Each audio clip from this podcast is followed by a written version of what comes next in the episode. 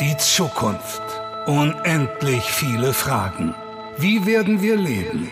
Was bewegt uns? Was ist uns wichtig? Ein Mann kennt die spektakulären Antworten. Und nur hier hören Sie sie. Aus dem klassischen Eheversprechen, bis dass der Tod euch scheidet, wird in der Zukunft, solange es euch gefällt. Hier ist der Radio PSR Original Podcast. 2030. Unser Leben in zehn Jahren. Der Zukunftspodcast mit Deutschlands innovativsten Trendforscher Sven Gabor Jansky. Heute Partnerschaft. So lieben wir in der Zukunft. Hallo, ich bin Caroline Fiziolka und hier ist er, Europas innovativster Zukunftsforscher Sven Gabor Jansky. Schön, dass Sie da sind. Hallo. Hallo. Ein spannendes Thema. Unsere Lebenswelt verändert sich rasant, alles wird digital, aber was ist denn mit der Liebe? Gibt's noch so traditionelle Beziehungsformen wie bei Oma und Opa, der Bund fürs Leben bis zum Tod oder ist das eine völlig überholte Vorstellung? Wie sieht sie denn aus, die Partnerschaft der Zukunft? Also die Partnerschaft der Zukunft wird tatsächlich kürzer sein als die Partnerschaft der Vergangenheit. Ich glaube, das kann man, das mhm. kann man definitiv sagen.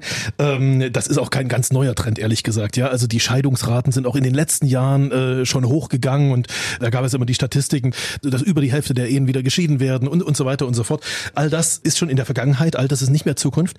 Die Zukunft der Partnerschaft bedeutet, dass tatsächlich unsere Lebenserwartung länger wird. Also sagen wir, ähm, die Lebenserwartung meiner Kinder, die sind jetzt irgendwie zwei und vier und sieben Jahre alt, ähm, die liegt vielleicht so über 100, vielleicht sogar bei 120 Jahren, keiner weiß es so genau.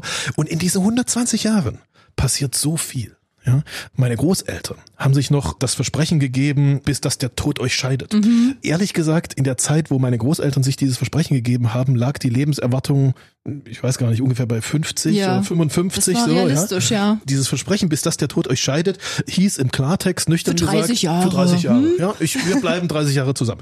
Aber gilt das auch für 120? Puh. Schwierig, das oder? Musst du mal überdenken, ja. also in Ausnahmefällen natürlich möglich, aber nicht mehr für das, für das Massenmodell, ähm, dass Menschen äh, mit, keine Ahnung, mit 20, 25 heiraten äh, und dann bis zum Alter von 120 zusammenbleiben. Das ist sozusagen das Auslaufmodell, mhm. was viel eher und viel realistischer ist und ich glaube auch der heutigen Lebenswirklichkeit schon, schon viel näher kommt, ist, dass Menschen in ihrem Leben in diesen 120 Jahren ganz, ganz verschiedene Phasen haben. Da gibt es die Phase, äh, natürlich am Anfang die, die, die Schule- und Ausbildungsphase, ähm, dann gibt es die Phase, wo so der Job beginnt, wo man so sozusagen so selbstständig wird, vielleicht auf Karriere oder auf, auf, auf äh, Selbst, äh, auf Erfüllung von, von Wünschen irgendwie geht. Dann kommt die Familiengründungsphase, dann sind die Kinder irgendwann raus, dann kommt nochmal so eine zweite. Midlife Crisis, nochmal ja, neue Liebe. Ja, genau, genau. In unseren Büchern sprechen wir im Augenblick, aber das ist nur der Stand heute von acht verschiedenen Lebensphasen. Vermutlich, wenn das sich auf 120 Jahre das, das Leben äh, erstreckt, werden das noch mehr als acht sein. Dann haben wir da vielleicht zehn oder elf äh, Lebensphasen. Und das Interessante ist, für jede dieser Lebensphasen gibt es ist die Wahrscheinlichkeit, dass der ideale Partner, der ideale Lebenspartner unterschiedlich ist. Dass der, dass der ideale Lebenspartner für Sie in Lebensphase Nummer vier ein anderer ist als in Lebensphase Nummer fünf oder in Nummer sechs oder so. Weil ich mich ja ähm, selbst auch anders entwickle. Natürlich, selbstverständlich. Ja. Natürlich, ja. Anders, äh, anders entwickeln, andere Ziele, andere, mhm. andere auch, auch vielleicht möglicherweise verändern sich auch Wertvorstellungen und, und, und so weiter und so fort. Und das ist eigentlich, naja, nüchtern betrachtet gar nicht schlimm, weil es halt bei jedem Menschen so ist. Jeder Mensch lebt in verschiedenen Phasen und, und äh, in die verschiedenen verschiedenen Phasen passen dann eben verschiedene, verschiedene Partner.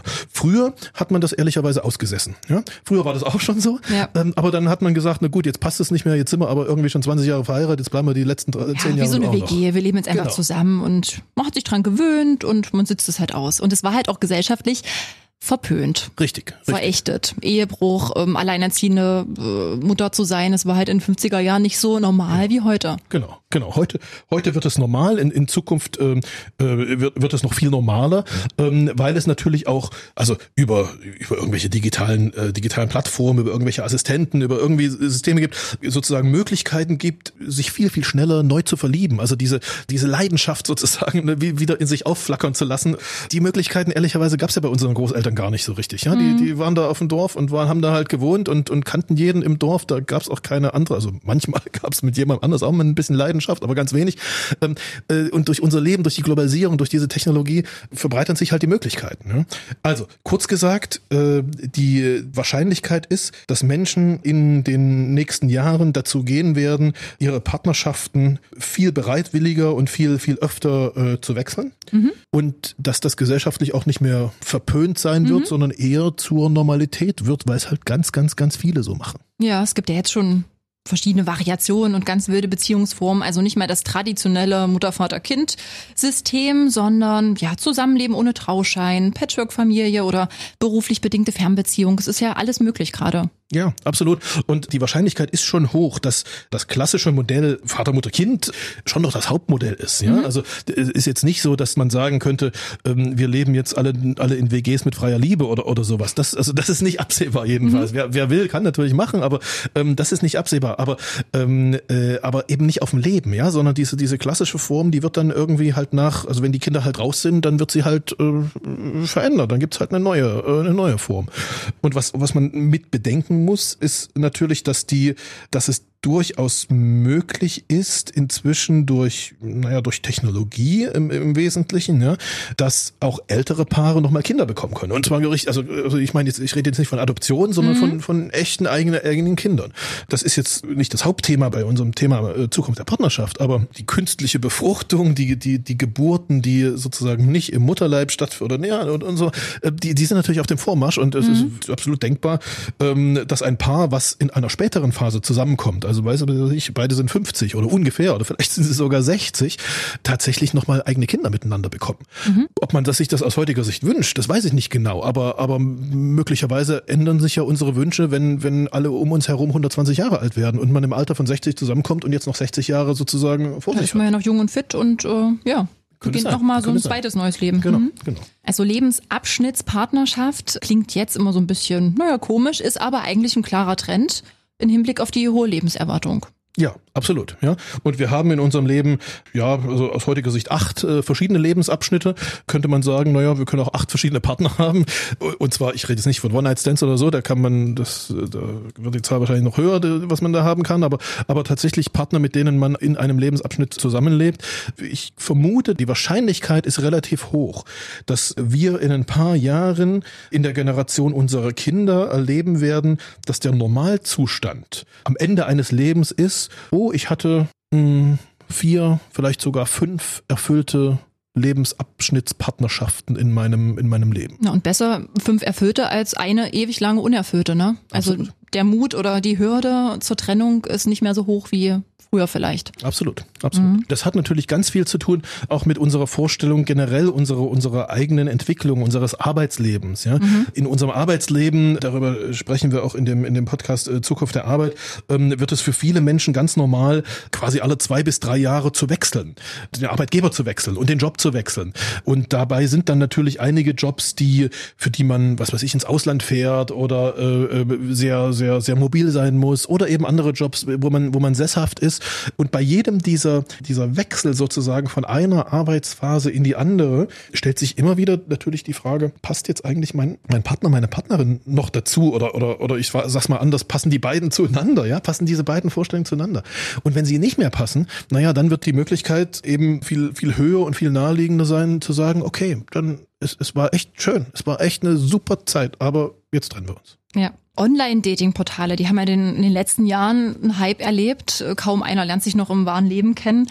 Ist ja auch eine richtige Wissenschaft, wie bei manchen Partnerbörsen, die äh, Matches verteilt werden und wie Partner zusammengeführt werden. Das könnte ich mir vorstellen, wird vielleicht in Zukunft noch ausgereifter, wissenschaftlicher, vielleicht über Gentests äh, ja ja, passieren? Ja, genau das. Der Trend zu diesem Matching durch Online-Portale, durch digitale Hilfsassistenten sozusagen, der ist ganz groß. Das ist nicht neu, aber der ist äh, weiterhin ganz groß. Und er, er hat auch eine ganz klare, wie soll ich sagen, einen ganz klaren Nutzen, eine ganz klare Begründung. Schauen Sie, so wie ich früher sozusagen, als es also in, in meiner, in meiner Jugend, als es noch nicht so viel Digitales gab, so wie, wie ich und meine, meine Freunde damals auf Partnersuche, Partnerinnensuche gegangen sind, war ganz einfach. Wir sind in die Disco gegangen, haben rumgeschaut und haben sozusagen gedanklich eine Liste gemacht, okay, eins, zwei, drei, vier, fünf. Ähm, ne? ich weiß nicht, ob das bei Frauen auch so war, bei Männern war das so. Ja. Und genau diese selben Listen werden von diesen digitalen Assistenten heute auch gemacht. Nur nach viel besseren Kriterien. Ja, damals war das Kriterium Kriterium äh, bei mir in der Disco, naja, sieht gut aus, ist mir sympathisch. Das waren die einzigen zwei Kriterien. Mhm. Ja. Inzwischen haben wir Kriterien wie irgendwelche Psychotests sozusagen, also die, die Psychen passen zueinander, ähm, die Vorstellungen des, übers Leben, was weiß ich, wie viele Kinder und, und so weiter, mhm. irgendwie lieber ländlich oder, oder in der Stadt und so passen zueinander. Jetzt sind sozusagen die Filtermechanismen viel, viel, viel, viel besser. Die zur Verfügung stehende Pool sozusagen an, an Kandidaten oder Kandidatinnen ist viel, viel größer. In der Disco waren es halt irgendwie nur, nur 200, jetzt sind es irgendwie 200.000. Aber das Endergebnis, nämlich die Fünferliste, das ist genau dasselbe. Also des, deshalb wird das heute so viel benutzt, weil, weil es für den, für den einzelnen Menschen gar nicht so, also überhaupt nicht neu ist. Es ist nur eine viel bessere Fünferliste. Also das ist der heutige Stand. In Zukunft werden diese Filterkriterien, die man nutzen kann, natürlich besser. Technologisch gesehen ist es nur noch zwei Jahre entfernt, dass jeder von uns einen bezahlbaren Gentest, also den Test seines eigenen Genoms machen kann. Im Augenblick kostet das irgendwie 1000 Dollar. Das, das ist noch ein bisschen teuer. Das macht nicht jeder. Ähm, in zwei Jahren kostet es nur noch, nur noch 100 Dollar. Dann fangen das die ersten zu machen und irgendwann zahlen es halt die Krankenkassen, dann macht es quasi, dann kann es jeder machen. Man muss es nicht machen, kann es jeder machen. Wenn ich jetzt meine Genanalyse auf meinem Smartphone habe, ja, das ist doch der, der nächste Gedanke sozusagen, auch diese Genanalyse so einem Matching-Portal zur Verfügung zu stellen, damit, äh, damit äh, das ja. zwischen uns genetisch passt. Ja, ja, ist ja logisch. Und irgendwann kommen noch so Kriterien dazu, die die menschliche Emotionen messen. Also beispielsweise das Humorlevel, das Charme-Level eines Menschen. Für die zwischenmenschliche Alltagsbeziehung hat das eine riesige, riesige mhm. Bedeutung.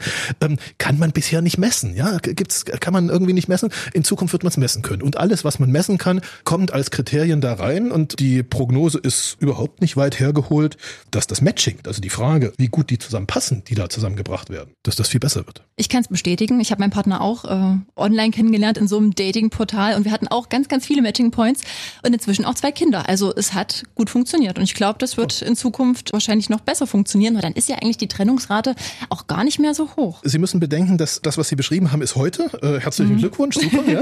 Aber selbstverständlich hören diese Matching-Portale dann in der Zukunft nicht an dieser Stelle auf, also nicht beim Match auf, sondern Sie müssen es ja Ihrem Partner nicht sagen, aber wenn Sie das aktiviert lassen, dann äh, sagt Ihnen dieses Matching-Portal vielleicht auch irgendwann, du, dein Partner ist irgendwie gerade von Punkt 2 auf deiner Liste äh, auf Punkt 33 gerutscht. Der ist nicht mehr, der hat nicht mehr das gleiche Humorlevel ja. wie vor zehn Jahren, ja. aber der Ingo nebenan, der ist jetzt auf deinem Level. So ist es. Oder, okay. oder, oder der Ingo in Singapur oder, oder, wo auch immer er ist. Ja? Also das ist die spannende Frage. Was machen wir dann? Ja? Hm. Und übrigens ist das nicht nur die Frage, die bei Ihnen dann im Kopf ist, sondern Ihr Partner sieht das ja auch. Ja? Also das ist beidseitig. Da ist keiner im Vorteil, sondern hm. da, das, das, haben, das haben alle. Aus, aus heutiger Sicht ist die Prognose relativ einfach. Das führt dazu, dass, dass Trennungen eher und konsequenter, aber auch mit weniger Rosenkrieg gemacht werden, weil man sich ja gar nicht so richtig gegenseitig die Schuld geben kann, sondern es liegt ja schwarz auf weiß ja. sozusagen wissenschaftlich analysiert vor einem. Ja. Also Scheiden tut nicht mehr so weh. Genau das. Dankeschön, Herr Jansky. Außerdem bei 2030 unser Leben in zehn Jahren. In der Zukunft der Politik wird unsere Demokratie wahrscheinlich noch demokratischer und es wird eine Partei mitregieren, die es heute noch gar nicht gibt. Der Zukunftspodcast mit Deutschlands innovativsten Trendforscher Sven Gabor Jansky. Alle Folgen gibt's exklusiv in der Mehr PSR App und auf radiopsr.de. 2030. Ein Radio PSR Original Podcast. Redaktion Maximilian Reg. Gespräch Caroline Fitzjolka. Eine Produktion von Regiocast. Deutsches Radiounternehmen.